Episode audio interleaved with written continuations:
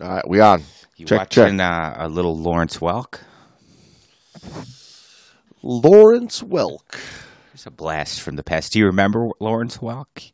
I remember the name. What was he? Yeah. Uh, what did he do? What, what He show was that? Was The- it like? Um, It was the Lawrence Welk show, but it was uh, he was uh, like an orchestra leader, and he was I believe he was Austrian, but he would always he would start start out you know we'd like to do a, a little tune for you, and, then he'd go a one and a two and a three. Look him up. You you did him almost dead on. You didn't even know it. I didn't. I thought um, for some reason I thought Lawrence Welk.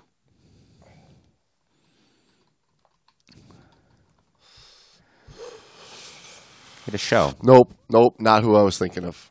You were thinking of Laurence Fishburne. Easy, easy mistake. Lawrence of Arabia.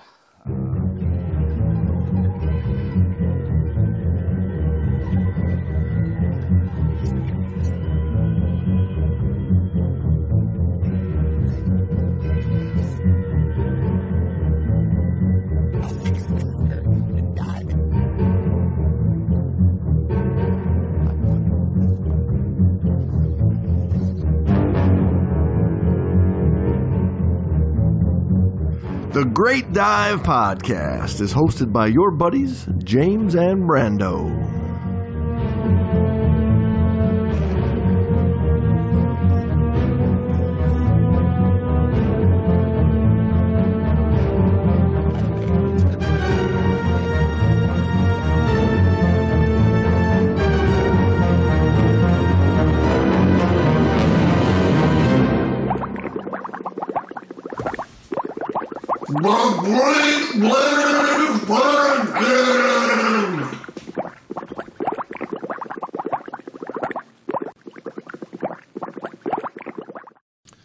I've got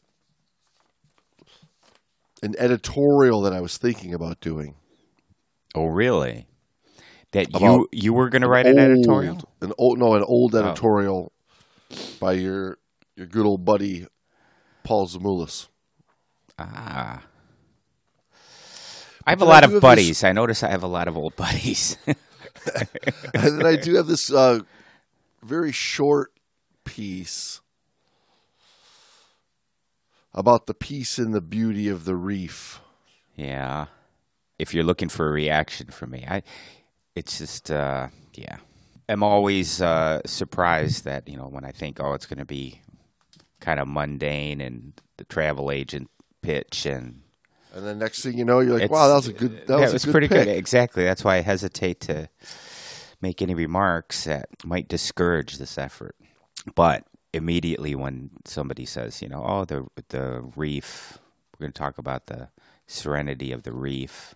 I'm like, wow, okay, but wake me up when we're done. All right then. That uh, that settles that one. Oh no, don't, don't. I'm just telling you. Throw this one away.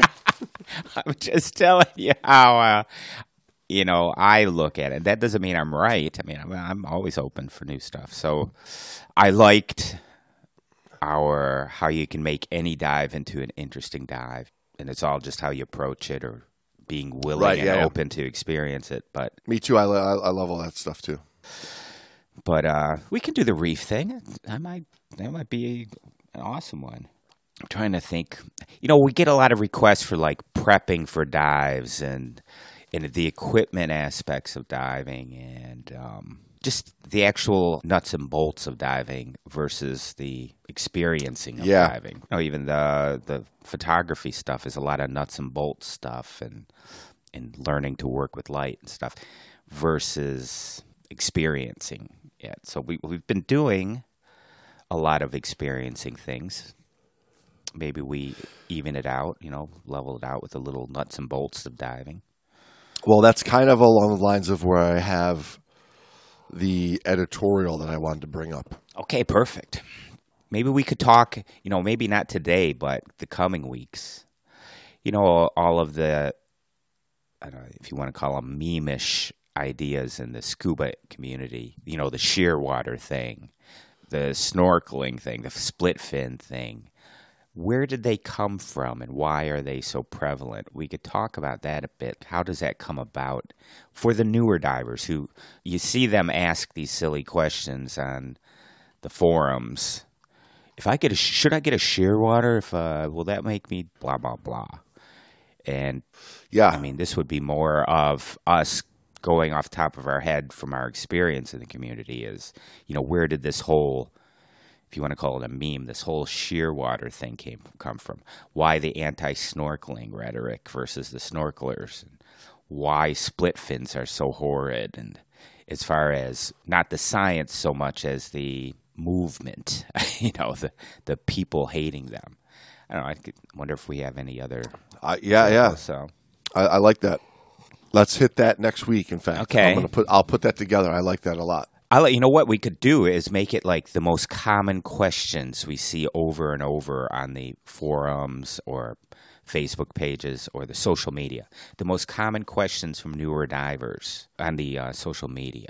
Again, it's the Shearwater, it's the sn- snorkels, it's split fins, it's Well, it's everybody goes Defog. to social media to find their answers. there's a perfect Uh, topic but, right there.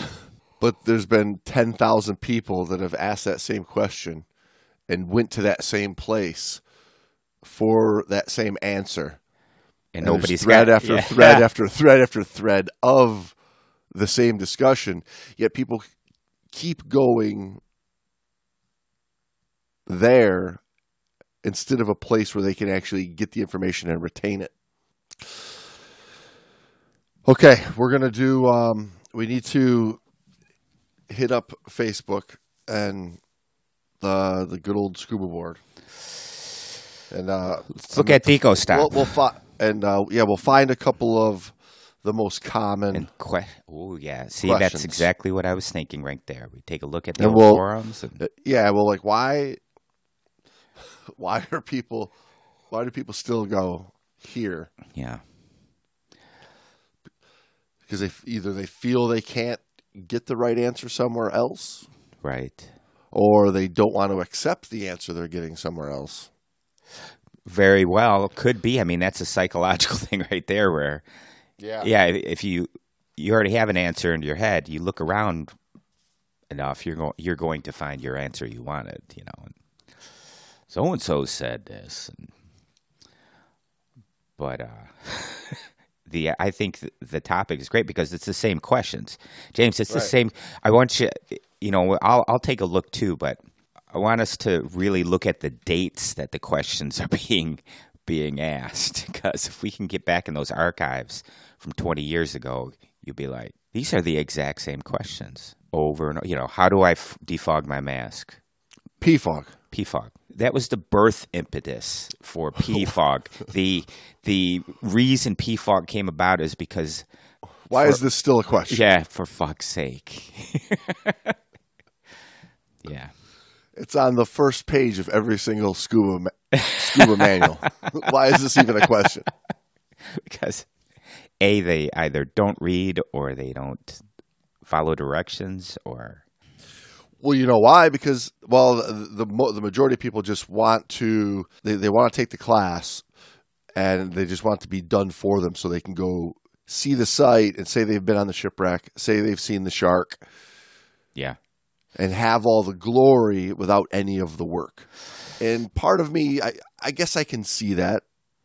You know, when when I venture into something new, like, but at the same time, it's the it's that work and the journey that makes it all worthwhile. right i was going to say that that i want the t-shirt without doing the work viewpoint is a very young it's very you know not like i'm mr maturity but that little motivation for getting into scuba diving lasted for i don't know for me it was it was never really there i just always wanted to be underwater but I can see how people go. I want to go dive that wreck, and they will do whatever just to have their card to go do that wreck, and not really get focused on the art of diving, if you will, the joy of diving, the pleasure of diving.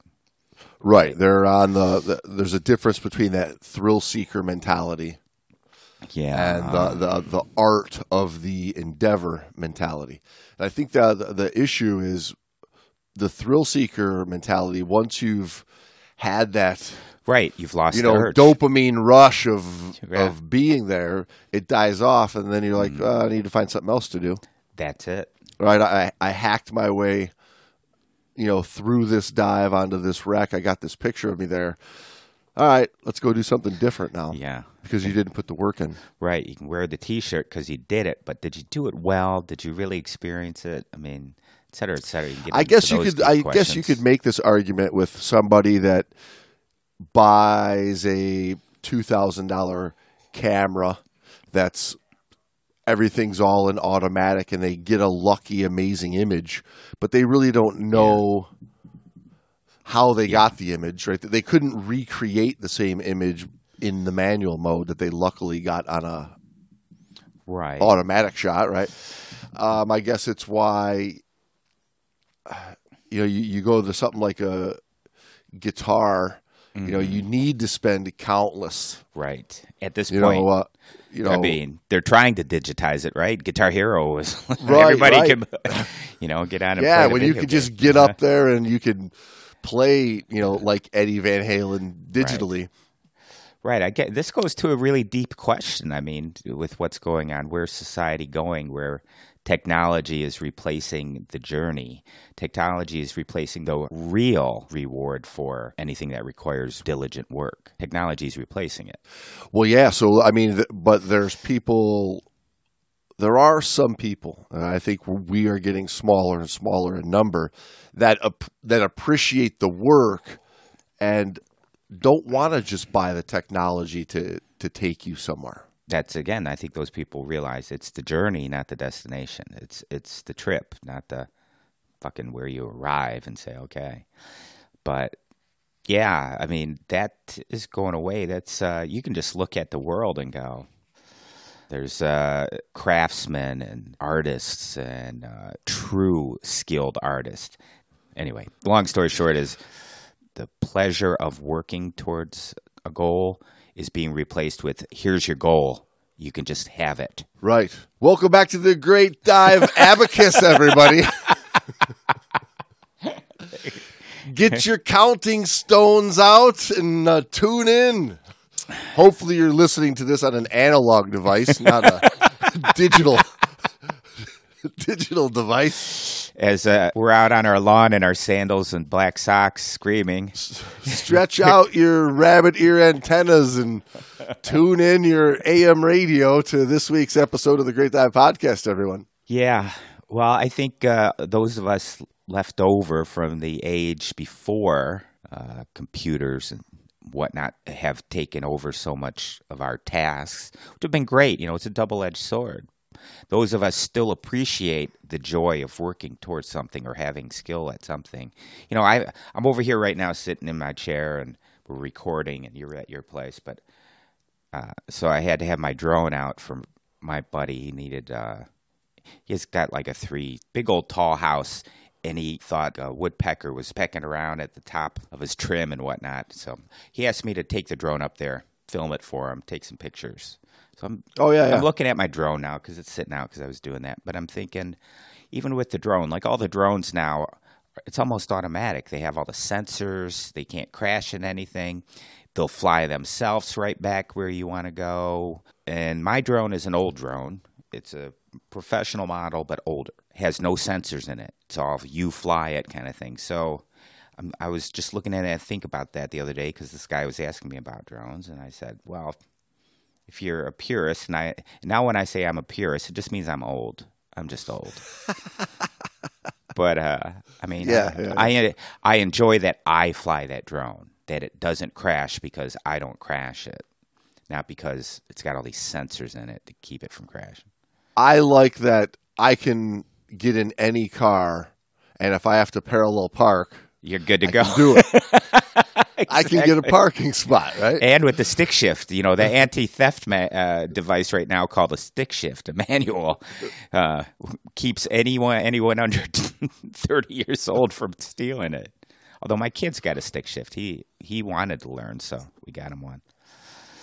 So as we have entered the space age that we're in, Yeah, they're like everything. Diving too has been, in a way, I would say, plagued with the easy push button world hmm where you don't have to do it. You can have a piece of technology that will do it for you.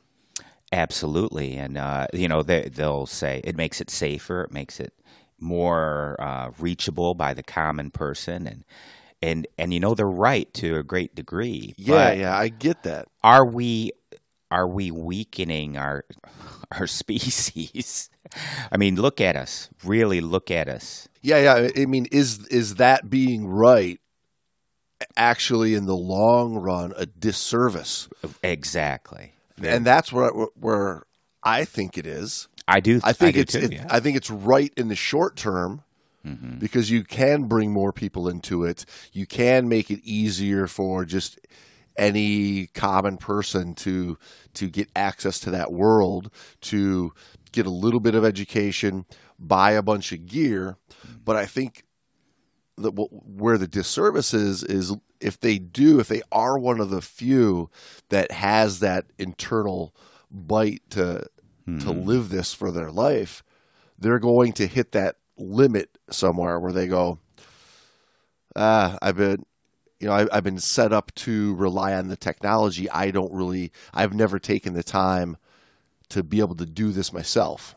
Right. And in my humble opinion, they're being robbed of that that experience, that reward that you get from doing it yourself. I mean, they're robbed of it now. And, and you can look at anything, anything nowadays. It's you know, we're giving up a lot of our we're giving up our risk. They're like we're taking away the risk. The risk is the reward. The risk is, you know, our humanity.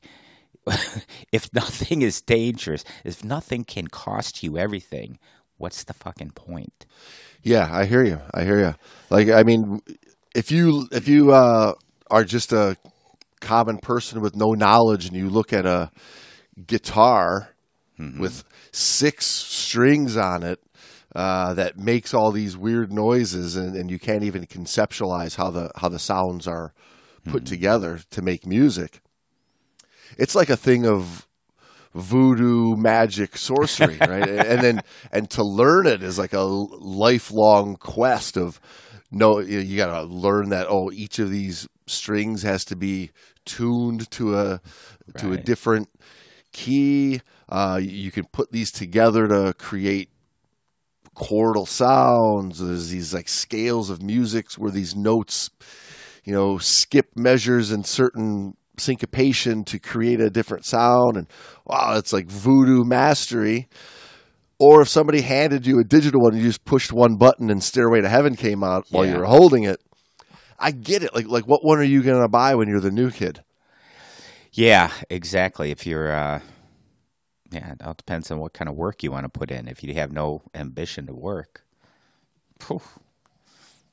And there, and there you'll be. and there we are But, but then again, now you've lost the ability to create because you don't know how it works. You just have to accept what, what the machine gives you. Yeah, interesting. Space age technology has finally come to the world of sport diving, Brando. Yeah, And, and we are presently enjoying a boom in new equipment design and development. Would you say that's relevant for today?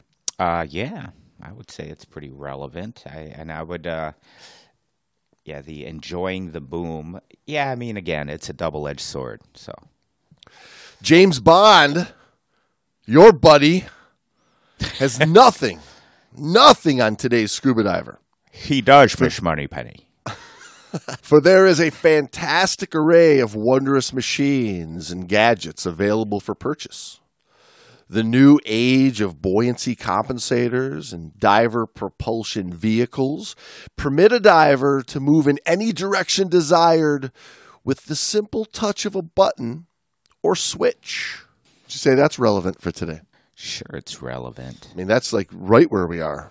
Yeah, I mean, there's countless numbers of uh, new DPVs, scooters coming out. BCDs are, uh, I mean, they're engineering all kinds of switches and levers and gadgets on BCDs to to make that arduous task of letting a little bit of air out so that you don't rock it to the surface.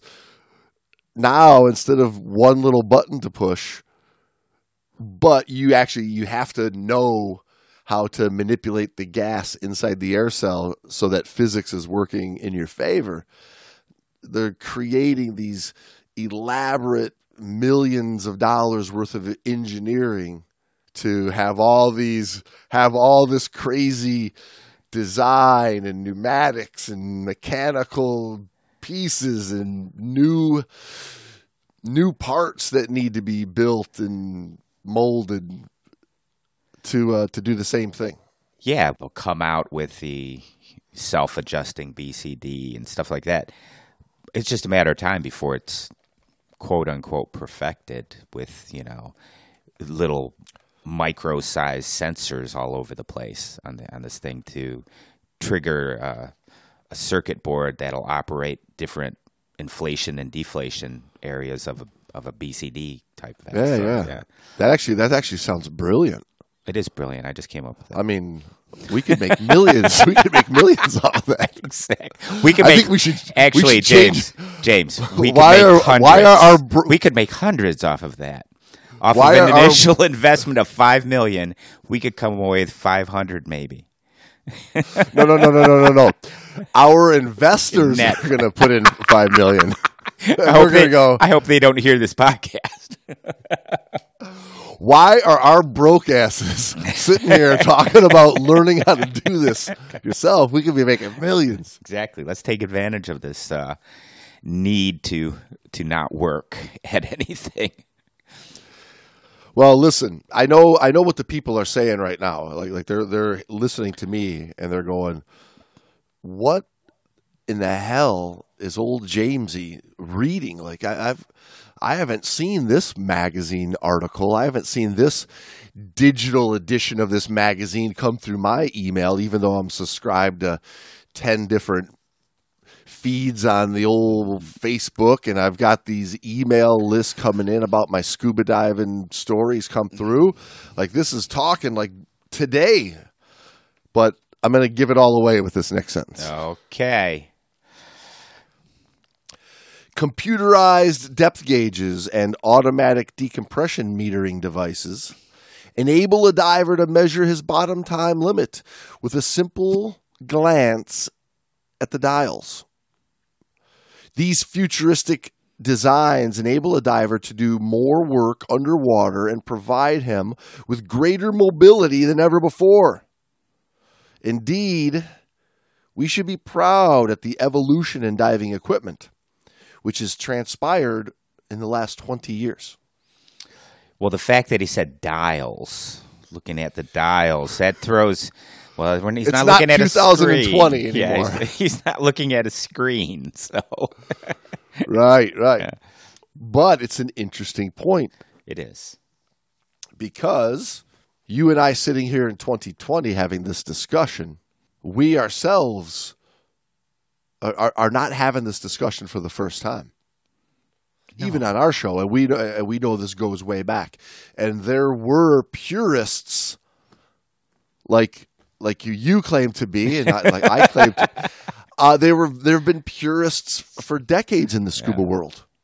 Yeah, they're in everything. They're in everything. Thank God, because you you do have to have some balance. well, even still to this day, I get people that come to me that are active divers. Some of them, you know, uh, well logged in their books. Well logged. I they like have they- they've done many many sites. They've got thousands of dollars in gear invested and travel that they've done, and they've done some really cool stuff.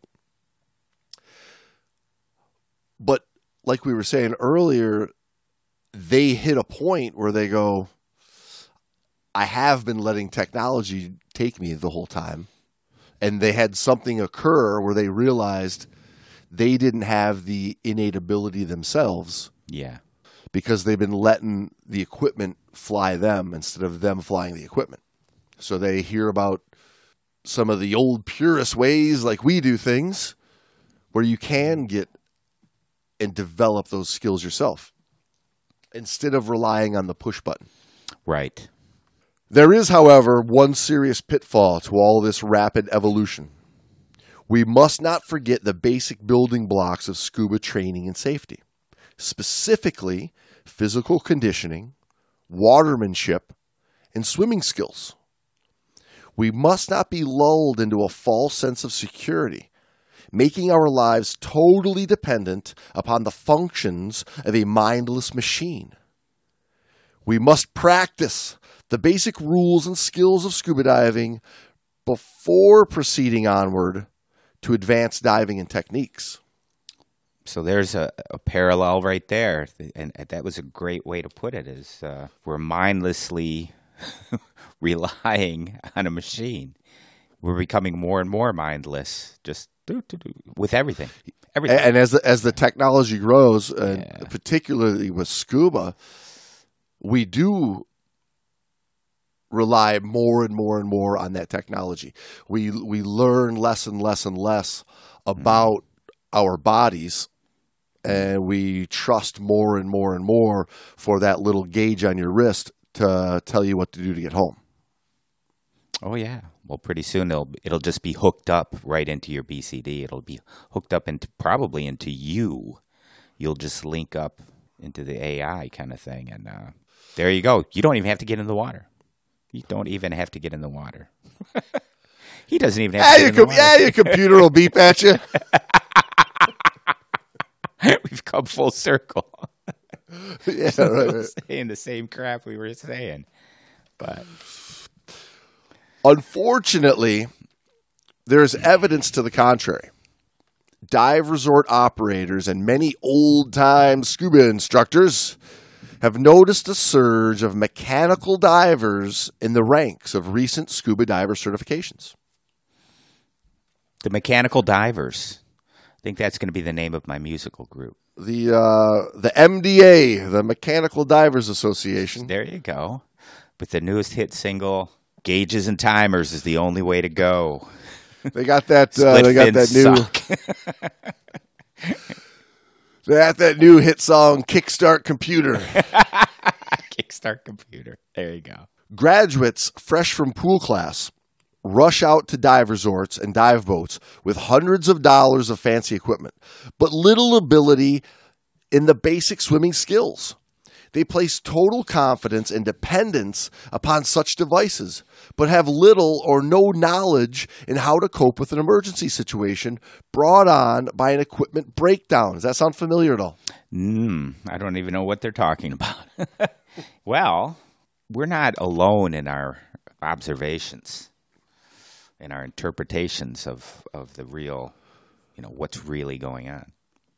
So that's good. I know the people out there are just saying, like, who published this? Where where is this?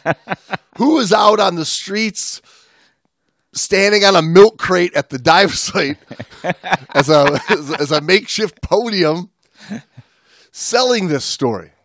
Let's take a moment to review some of the modern diving conveniences in question and the problems involved. let's let's take a moment and get a coffee first, though. Can we do that? All right, deal. Go go top up. Okay, we ready? Yeah, all my damn people drank all the coffee. Oh, I had to make it instant. Son of a. Keep uh, keep the old instant on hand just in case you need the quick Folgers crystals. Folgers crystals. That, they're not bad actually. I like. I'm a Nescafe instant person myself, but instant. Ah, I That's because you like those George Clooney commercials. you caught me. You caught me. You know me so well. Old George Clooney. All right, let's get back to this. Ready? Yeah. So, so this was an editorial by Paul Zamoulis that he wrote in the mid 70s. Those were the days. I'm telling you. Did That- he have Saturday right at- Night Fever? Oh, you know he did. Yeah, he definitely had the look that he was about to put on a leisure suit, some platform shoes, and a snorkel. You don't forget the, the big gold go make some necklaces. don't forget the Oh, gold yeah, for necklaces. Yeah, he he had that look for sure. But but this was a time, a pivotal time in the scuba world, where technology was catching up with the divers. You know, like going into the '80s, where there was that big boom in scuba. I would go so far as to say the boom started in the 70s. Well, that's what I'm saying. Like, like so You here he is, like right, right midway, looking at all this like stuff, really to, getting ready to take off. Right. And then you know, once the '80s hits, it's like, boom, injection molding everything.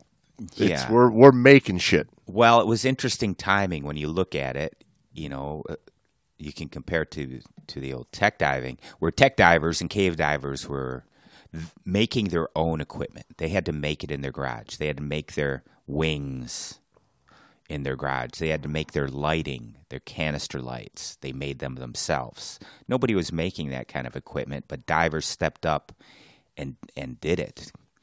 And uh, when you had this combination of people being turned on to scuba diving, and when you look back at it, you're like, the cover of Time magazine is James Bond in scuba gear, and that was 1968, and that started the beginning of the boom, or 69. Anyway, started the beginning of the boom in the scuba industry, 70s. More and more people were attracted to scuba diving. Of course, it was on TV. You get Jaws. You get, of course, you know that says that apparently they scared people out of the water. I would say the other way. The Deep. Uh, what are some of those great movies that came out in the seventies? Abyss. It's more, I think, in the eighties. But anyway, people were interested in being underwater. So you have a lot of people going into scuba diving, and the people with money go, "Let's throw some money there," because a lot of people are doing it. And Yeah, tech- no doubt about yeah. it. And I and I, I have no issue with that. I don't have any issue with any of it. I'm uh, I'm more pointing out like the interesting turn of events, the interesting combination of everything working together to put us where we're at. You know, the the boom of people coming into it, the the influence of media onto the scuba industry, to the scuba community with different movies and stories. Jacques Cousteau, of course, all of that pushing people into scuba diving or drawing people into scuba diving. I shouldn't say pushing. So you have that, the population or the numbers of divers increases. And at the exact same time, we have this advance in technology. Technology just begins to soar. The rate of our, I don't know, technological innovations, the, our computers, our AI, if you will, as we moved into the 2010s and ish. So all comes together to this interesting place that we're at. But Paul Tzimoulis, he saw that. He he recognized that. I think a lot of folks did too though, but you know, he's looking at, oh my gosh, dive computers are becoming more and more prevalent. It's no longer just a, a decompression meter that was at the boundary of scuba technology. Now they're actually putting electronic circuits underwater and putting in, you know, plugging in algorithms to track our nitrogen upload and how to get rid of it. Well, yeah. So they're not only did, that was what he saw, and now if he'd look at He'd uh, he'd uh, he'd pee his wetsuit if he Yes. saw a, a, an open water class nowadays of every student having a blue um, a Bluetooth computer right, that they just they're, they're issued. They get in the water. Uh, they they look at it to tell them everything. They get out of the water and they send it via an app to their phone, and the logging's done and everything. pretty And soon. they, have never they've never looked at a table. They- They've never looked at the differences of each of the possible depths to even be able to really comprehend what it is that the computer's doing. They just they look at the whether the it's flashing green, yellow, or red, right. And that's that's the extent of their decompression knowledge. Well, yeah, that's uh, it's interesting, you know, you bring this up how how that works, and again, you don't have to take a far stretch until they're pushing for it. This isn't a theory. This is reality. They're pushing for the interconnectivity to be implanted in us. So you're no longer carrying a phone to, to do all of this stuff. It's in you already. It's interconnected to your to your you know bioorganically whatever. So they're they're pushing that, and you know I read a lot of uh, little articles about quote what's futurism, which is really a study of what to expect. There's an actual area of study that basically they're trying to determine the future, what things are going to look like, and they all say you know when you look at connectivity you have the computer. We remember we have the desktop that started our internet uh, ability, right? And that was something that had to stay at home. It wasn't mobile, but you could connect to the world. Then they moved to a laptop. So now you could take your desktop with you and connect to the world. Then they moved to the little uh, like iPads and things like that, tablets. Now it's even smaller. It's easy. It's more mobile. Then they moved to your phone, of course, was always going on in the background, but those phones, basically, those phones are the computer now. Yeah, no doubt They- about it. Yeah. They, they, as far as interconnectivity, and now you're at, you got your Apple watches, which is basically even smaller and connected to your arm. It's on you all the time. A lot of people even sleep with them. And again, the next step is it's in you. You don't even think about it. But um, so when you look at that, now how is that going to hit scuba? Well, yeah, just like you said, Bluetooth underwater, it loads up automatically. Pretty soon you don't even have a hard, an external hard drive; it's in you. You're ascending too fast, Brando. You're ascending too fast. and you're like, It's Westworld. I'm on a goddamn escalator. I'm not even in the water right now. What the hell? I don't know. It's interesting times we're living in. I look at it and and just go, "What's next?" Yeah, yeah. So what what Paul was bringing up back in 1974 was first off the purge valve mask. Fucking purge valve And mask. bl- That was the beginning of the end, right there. At beginning of the end, I know, it still drives me crazy. Like I, I get people coming like wanting a purge valve mask. Just get out of here. Go, go to Kmart.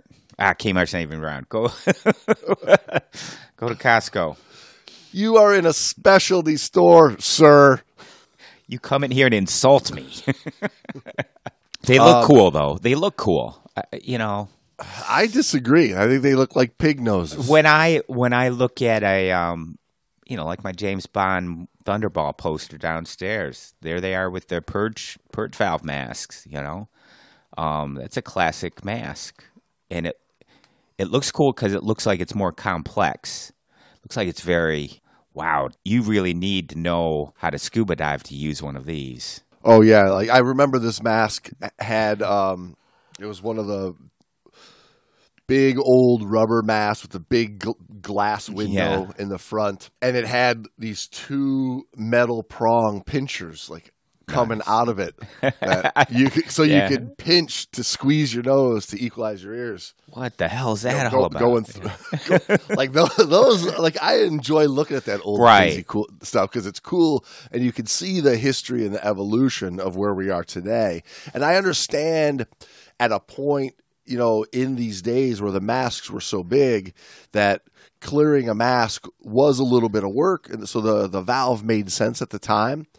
Uh, but as the, I mean, in 2020, with, with as soft as the silicon skirts are on the masks, the low profileness of the the masks themselves, the internal volume inside of the mask. I mean, I get water in my mask today. I mean, I don't need to go through a big dramatic mask clear like like you learn. You know, originally. I mean, I, I don't. You don't even have to use your hands really to clear water coming into your mask. Yeah. Well, you, you're exactly right, but that comes with experience and actually practicing and, and working. Oh, being good at you. Oh, it comes with being good at diving. exactly. Wait, there's a way. There's a way to get good at diving without just buying a bunch of fancy shit. Buy that purge valve mask, man. The purge valve mask was designed to make it more convenient and easier for the scuba diver to exhaust any incoming trickle of water. The advantages are obvious and the design practically foolproof. But what stupid. happens if you You look like an idiot. you look like an idiot. Which one of you guys does not know what he's doing? Uh, that guy with a purge mask. Purge mask, Uh, that's that's where my money's going. yeah. What happens if you break a mask strap while on the dive boat or end up having to borrow a non purge mask? You would now have to revert to the basic skill of clearing the face mask. This is why every scuba instructor should still teach the basic method of clearing the face mask, even though the student may eventually purchase a face mask with a purge. False. I say right there, false. What we should do is legislate into law the only mask that will be produced anymore will be purge masks. And you must, you must dive with a purge mask and a snorkel. Oh, wait, we already have A that. dry snorkel, a dry snorkel. oh, dry snorkel. Oh, they Must give us the have a pur- freedom of a wet snorkel versus a dry snorkel. Well, those are the that is the other school, right? Is uh, which which kind of won in the changeover of the millennium. What school was that? The The you must you must use technology yes. versus you you must build the skill yourself. Well, again, this is why the Great Dive podcast is so relevant, is because our topics, this whole uh, idea where you lose the freedom to choose how you want to do things, the old ways, there's more risk. Like they're looking out for your safety, and that's why you must do it their way. And you don't have the right to put yourself in jeopardy at risk because it it, uh, it taxes society. It's more work for society. Yeah, that's what they sell it as, right? Yeah. You're doing you're doing your part for the greater good of society by having this dive computer, not thinking you can just know how long to stay underwater yourself. You, you sound like Karl Marx opened a scuba agency. It's the MDA, the Mechanical Divers Association. It's a it's a dystopian scuba agency, though. It's it takes the humanity out of it. Well, you know, in in Paul in this piece, you know, he said that you know the purge mask was designed to make it easier for the diver to get rid of any little trickle of water. And I would say a little bit the opposite of that. I get what he's going, but I would clean that up decades later saying that most mask clearing is taught in a way to make a huge dramatic mask clear hmm. out of a completely flooded mask. Right. And although that you do have to be able to do that, if the instructors would just show how easy it is to just get water out of your mask without making a big deal out of it, wi- without even having to Touch drop it. everything, Yeah, reach yeah. up, grab your mask, lift. You could just exhale out of your nose and get Out rid of the nose. water Yeah. with or without a purge valve and go right about your business, not change your breathing Wow. and not blow everything all to hell. Well, I think that goes to the old you go through instructor school and you're taught to exaggerate your movements and move very slowly and try to make everything easily seen, every every nuance of what you're doing easily discernible, you know. So that's why the exaggerated crap and you're supposed to partial flood, full flood and, and remove and replace. Kind of in that order, but Well, yeah, but uh, Yeah. the, they they go from the partial flood to the full flood so fast yeah, because you know, and I get it because you got to make sure that the person can completely flood and clear their mask, take their mask off, and put it back on and clear it. That's very important. Don't get me wrong, but at some point you can go back and say, it's not that crazy. You, you could Yeah. just you, you got water in your mask, like like you get a little bit of water in your mask. You don't have to drop down, get on your knees, fully reflood Yeah. it all the way back open, and use two hands to lift up and make this big dramatic. You've got four millimeters of water in your mask, dude. What are you What are you doing? Yep, and and I know you've seen newer divers in the quarries on shipwreck dives their mask has an issue, and you can see the panic starting. And you you can see. I mean, I've seen them bolt from the mask has some water in it. You know, they like Yeah. I can't breathe. Like you know, regulator gets spit out, everything goes, and they Wait, fly. wait, doesn't that doesn't that guy have an advanced open water card though? exactly. He's a dive master. he is. He is. I uh I'll have you him. know, sir, I am due the respect, or I should be given the respect due a dive master of my qualifications. you can tell by the card in my logbook. the chevron on my shoulder or my purge mask. Use either one you would like to discern this. With my snorkel, I have dive master written down the length of my snorkel. That's to let you know. Just back off. There's another topic for our, our little. Why are dive masters given such horrendous treatment? Why do we make so much fun of dive masters? Why are they called dive jesters? Because we're instructors and they're not. and I was duly made fun of as a dive master, so I'm getting my kicks back in. Well, I think they also have earned the the uh, reputation. They have also earned the the jokes at their expense. Listen, don't mess up the pecking order, damn it. We all know the pecking order. All right, let's uh, get back on track here. Um, next up, he brought the decompression meter. The automatic decompression meter devices presently on the market offer the diver a very easy and convenient way to check his bottom time and avoid the possibility of the bends. you can't avoid This- the possibility. You can reduce Well- the possibility. We know that today. Yeah. I would agree. This kind of instrumentation is an obvious boom to the sport diver, especially when making multi-level excursions and or repetitive dives. It saves the diver lengthy mathematical computations and narrows down the chances of human error in arithmetic. However, he says, instrumentation of this nature is very finely calibrated and susceptible to damage by violent shocks or other diver abuses. Every diver using a decompression meter should have a working knowledge of the no decompression table, standard na- um, standard Navy decompression table, and the repetitive dive tables. If the instrument is out of calibration or malfunctioning in any way, a knowledgeable diver would sense something is wrong.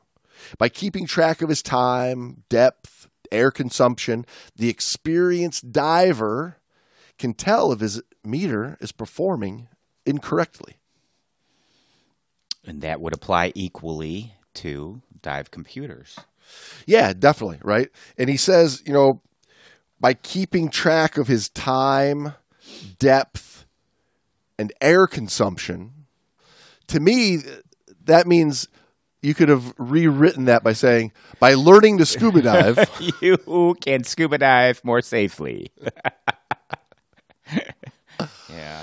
like, I mean, who's gonna, like, who's gonna learn how to um, skateboard without having to learn how to balance on a skateboard eh, on a rolling piece of wood? Well, as technology moves forward and they can, with AI, they can automatically balance it. Anybody can hop on it. An infant could ride it. What the heck? That's where, I mean, that's, I, I, I don't know if you can see the equivalence, the comparison there, but yeah, it's well, just. well, uh, my, yeah, yeah. Well, I, my point is like I don't think you're going to see that in skateboarding. I don't think you're going to have a uh, an electronic device that's going to allow you to do a kickflip and uh, ride a half pipe. dude, dude, I I would beg to differ. I think people look at it and go, "I would love to be able to do that." Oh, we have this new computerized board where anybody can do it now. Boom, Right, snow skiing. same thing.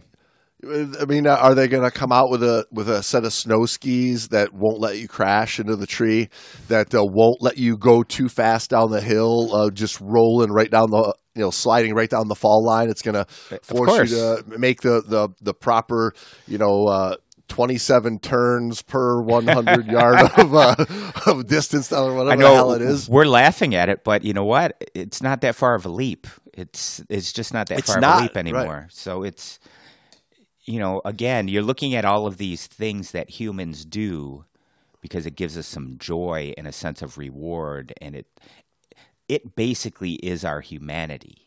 You know, that is you got to get into the really deep question of what's the f- fucking point here? What is the point? Buoyancy. Yeah. Yeah. Sorry, sorry. That's okay. Buoyancy gotta- is the we- point. Buoyancy is, of course, the point. Uh, buoyancy compensator. The buoyancy compensator vest is perhaps one of the latest and greatest innovations in sport diving. It enables the diver to regain neutral buoyancy trim at depths in spite of wetsuit squeeze caused by the increased pressure. It also enables a diver to ascend easily and comfortably while carrying great loads of camera equipment, lobster, abalone, or other precious cargo. But as with other sophisticated diving devices, the buoyancy compensator can be damaged, punctured, or otherwise rendered useless. It is during emergency situations such as this that the scuba diver must rev- must revert back to basic swimming skills and muscle strength in order to return from the depths safely. A diver's leg muscles are still one of the greatest assets he possesses. I would agree. And uh, again, yeah, if you go back to basic scuba diving and say proper weighting would allow you to swim up your rig in the event of a complete buoyancy compensator failure. Yeah, no kidding, right? And, and that's something that we've been focusing on for the last 20 years. That was even, you know, uh, something that came after the way of thinking from the 1970s, right? Um, everybody was overweighted for the most part, you know, because they were all using wetsuits. You know, dry suits were kind of just coming into the into Yeah. the game, really, for as far as mass use. But the value of proper weighting and diving a completely balanced rig negates of a- a lot of the need of, of where he was with this that led to this is why you need to dive two BCDs. Yeah. You need a hundred pounds of lift out of a BCD, redundant bladders, etc. which we, you know, later would fix with just proper weighting. Proper weighting, a balanced rig. Um, you know, you have to break down the concept and and apply it. So yeah. Now this is this one's gonna strike a nerve with you. Oh, here we I go. know, I know, I know you love pulling that trigger instead of, uh, you know, uh, swimming.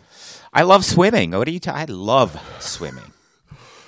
DPVs, scuba scooters, or tow subs can be a delight and a thrill for the reef explorer. He can glide effortlessly over miles of ocean bottom while viewing a wide expanse of the reef environment. It would appear to make swimming a thing of the past. But what happens when the DPV's battery goes dead in the midst of a dive? or or what happens if the tow sub starts leaking water and sinking? Such a crisis often demands every ounce of strength and water skill possible. Becoming stranded one half mile offshore with a dead battery is certainly going to require a good bit of endurance and strength for a safe return, he says. Yeah, I would even go further and say planning and and uh, training. Actually, planning for the failure and knowing how to, you know, make it without the whole thing of working underwater. I still go, you know, we can't do that. Again, plan for the failure. Have a, a, a system or protocol in place that you've practiced. For example, your scooter floods. Now, basically, it's negative. It's super negative at that point because now You, you've lost you've lost all that air inside of it Right. to keep to balance out the weight. Yeah, Right. So do you have a do you have a marker bag? Do you have a lift bag on you to to tie to that thing? So Well, is this not the point of what we constantly say? Is there's nothing wrong with technology, assuming that you still have the knowledge to mm-hmm. go without it. And I think that's the the failure that the the industry is giving us time and time again that results in a change of education standards is it it negates the knowledge rather than supporting the knowledge right? The technology comes in and we go oh well shit we don't have to do this anymore. We can just rely on the new computer. We can rely on the uh, the, uh, the the the DPV to take us a half mile offshore. Instead of doing the training like you're saying of yeah we're going to use this wonderful piece of technology and equipment but we always have to have in our mind the assumption that it's all going to go to shit at some point and we're going to be required to rely on our own natural ability to get us home from every dive Agreed. if you enter if you and that's how you teach that's how i teach right right. no matter what you're using, you still have to make the assumption that we're going to lose it all and we got to still rely on us at the end of the day. And if that doesn't happen, that's a bonus. Not the other way around, which is what it's being sold to the people on is you don't have to work anymore. You just have to buy the top end stuff. And I think that's where the fall is. Oh yeah, well that's where marketers come in, and that's where you know Bill Hicks said, you know, if you're in marketing, just kill yourself because you have no soul. You are evil. You are the devil incarnate. But uh, Still, go ahead. He says he says still another more serious problem with DPVs is the possibility of far too rapid descents or ascents with these machines. A rapid descent can often result in a bad ear squeeze or sinus squeeze since the operator is compelled to hold both hands on the machine and since it takes a few seconds to turn the machine. The damage is very often done before the operator realizes his dilemma. Traveling in the other direction, a diver must be extremely careful to control his rate of climb and remember to exhale during the maneuver, or a possible embolism could occur. And again, that's going to be a, just a matter of being properly mm-hmm. trained in the equipment. Because that, I mean that stuff still exists and it's definitely an issue. Well, it's even more so with these scooters today. I know this. You know what he's talking about are those are nothing compared to what we have today. Yeah, the, the, the speed of the speed and the power of a, of a scooter, like a real expiration level scooter today, is Insanity. yeah. it's awesomeness. It's awesomeness, but you do have to learn how to use it. That's you know, that's where you see people who have more more money than sense. They'll just go buy that, not receive any real training and, you know, look at a video and say, "Okay, I got this." Right, until something goes wrong with it, and then they realize, oh, I've all I've been doing is relying on this tech. I stopped even wearing fins on the dive because the scooter's so awesome. I don't know, have you ever now I'm half a mile uh, from now I'm half a mile from shore. Like, You- Have you ever tried a scooter without fins? It's not easy.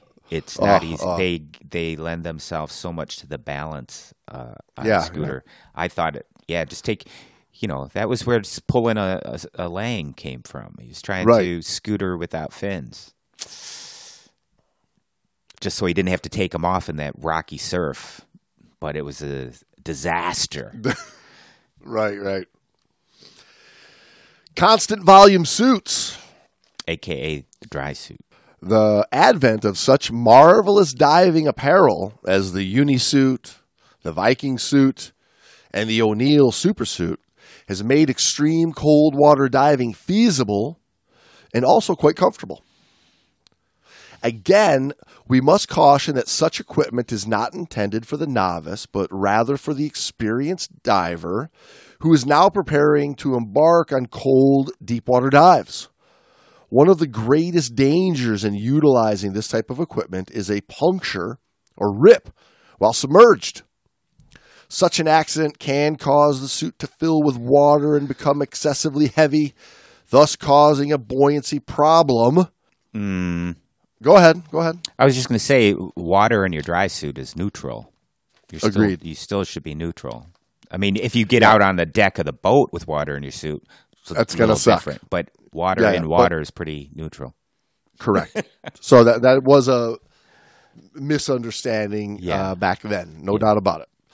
He says having a buoyancy compensator vest for just such emergencies is one way of resolving the problem, right? So keep in mind, like back in these Yes. days, a lot of people thought if I've got the dry suit, I no longer need to have a buoyancy compensator Mm-hmm. anymore. And there's still people out there that And there were still people like not even like buoyancy compensators weren't on every diver even at the time. right, right. So it's it's a little dated there. But however, he says, accidents of this nature are going to require all of the cool headedness and skill which comes with only years of diving experience. I think that is what's relevant in that paragraph there. Right. Right. He says- you know, go Yeah, he says the the question here is not whether the diving gear described is safe or not. Obviously, this equipment is designed and manufactured as safely as humanly possible.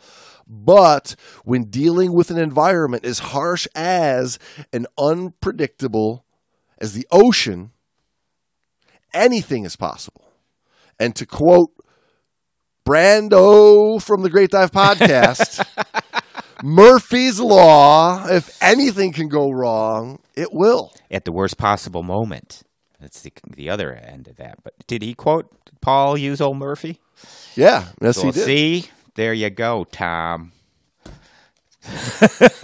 Yeah, quit making fun of Brando at the Zoom parties, Tom.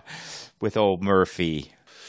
And I I think this is definitely where you and I keep coming back to is there's no problem with the fancy new gadget.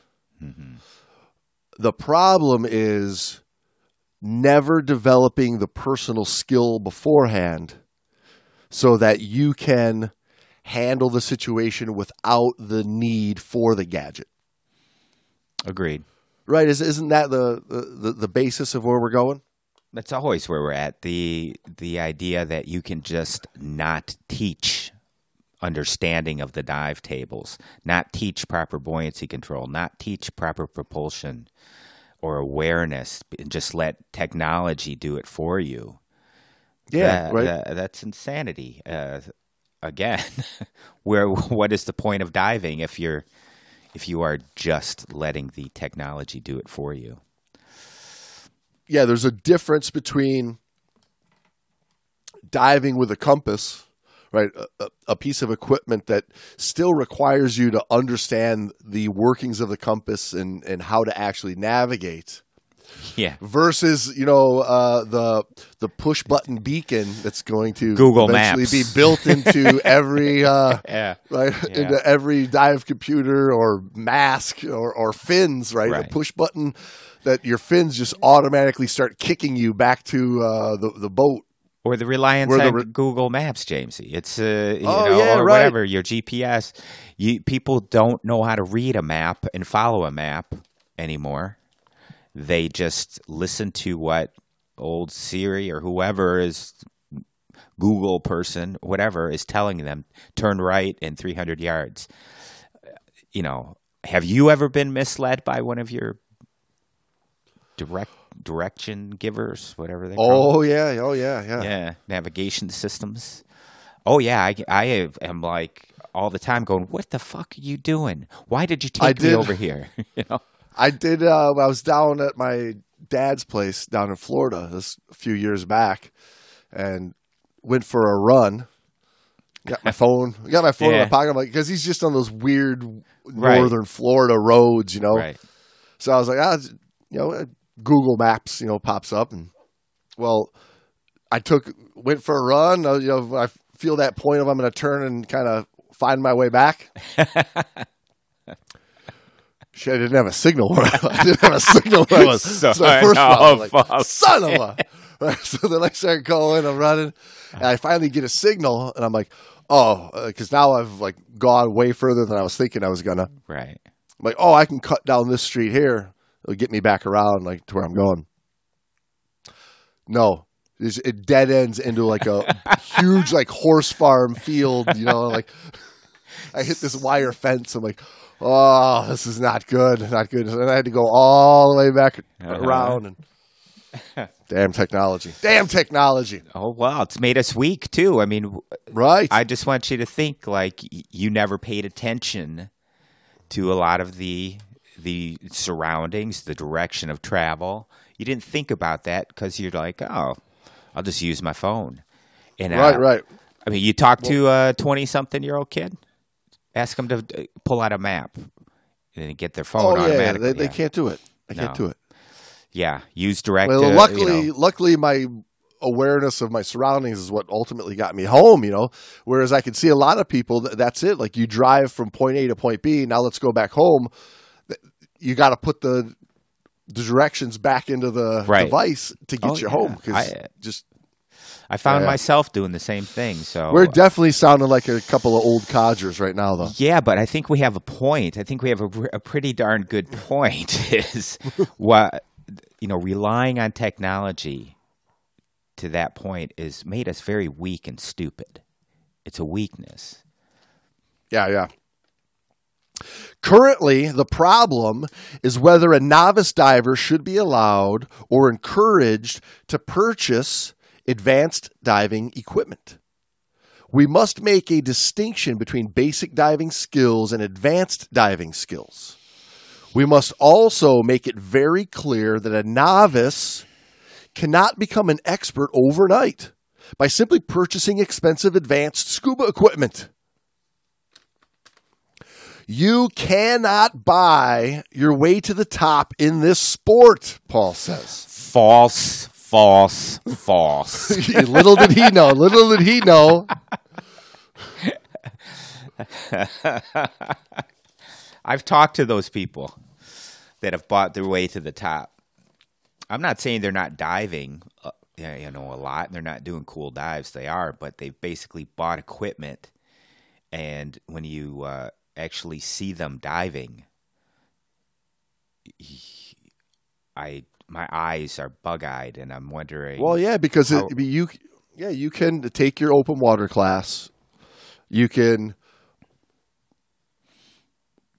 right from there, you know, you can buy the, the top of the line computer. You can buy a rebreather. I was going to say, I'm talking about I- I- some breather yeah. divers mostly. Yeah, uh, because they'll go and they'll take the breather class, and then you know they're they're diving two to three hundred feet, four hundred feet, and when you watch them underwater, you think they're they're a little bit scary.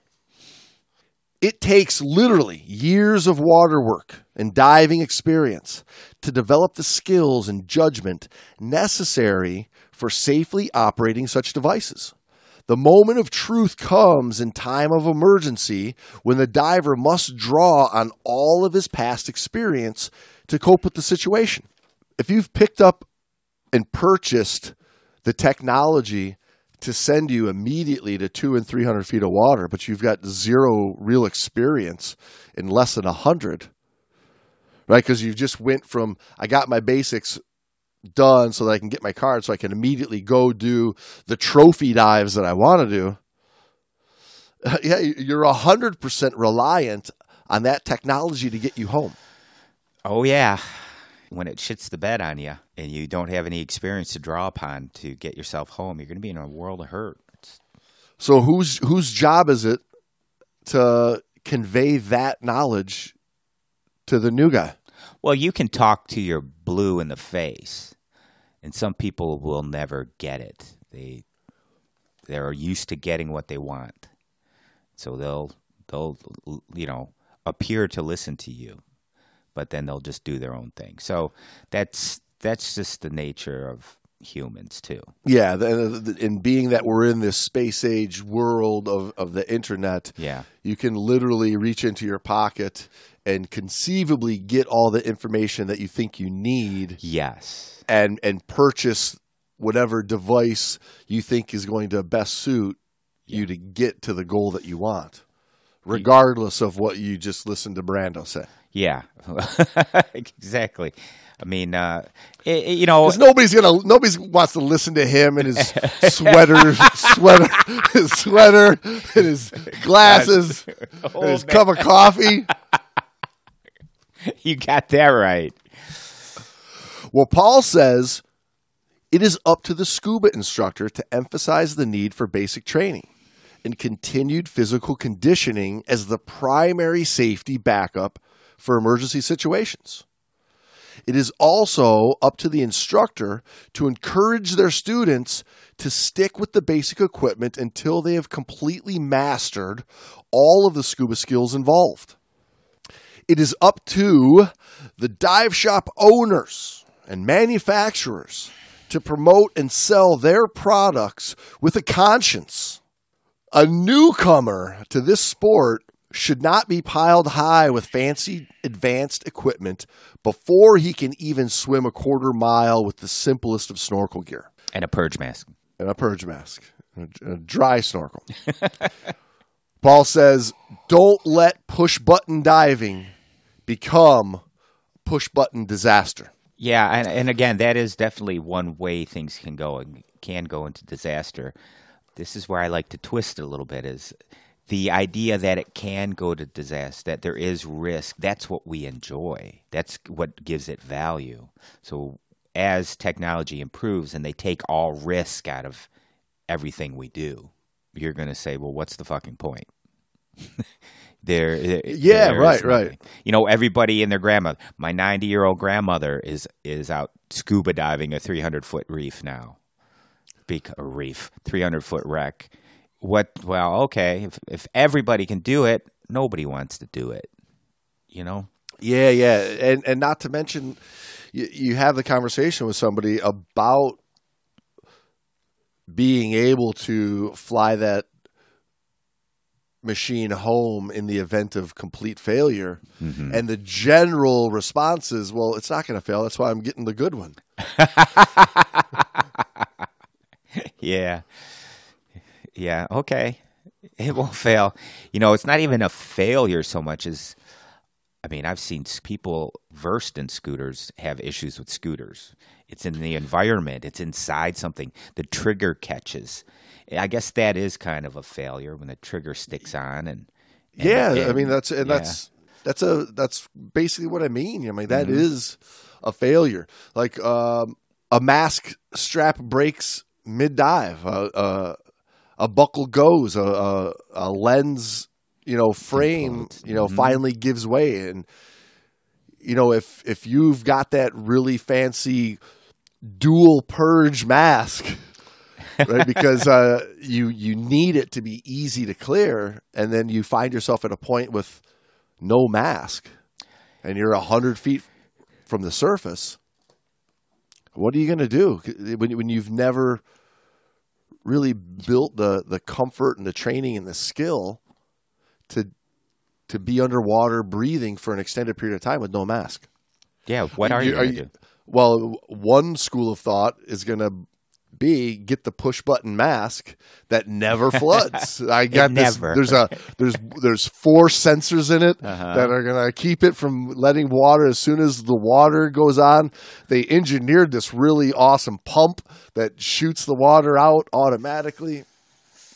I mean, there's that school, or or the old the old way of like what Paul said is no. How how about you before you get into advanced diving and advanced equipment, you become very proficient and, and able to handle all those basic problems in basic gear, and then your dry snorkel is a nice little feature right? But you know that you can clear a snorkel, right? You're good at snorkeling, you're good at breath hold diving, you're good at making a surface dive, and you can clear the snorkel out. Is is different than be given been being given a dry snorkel as the only snorkel you've ever used, and you're gonna freak out as soon as you're on the surface without one, and water comes in the top of it.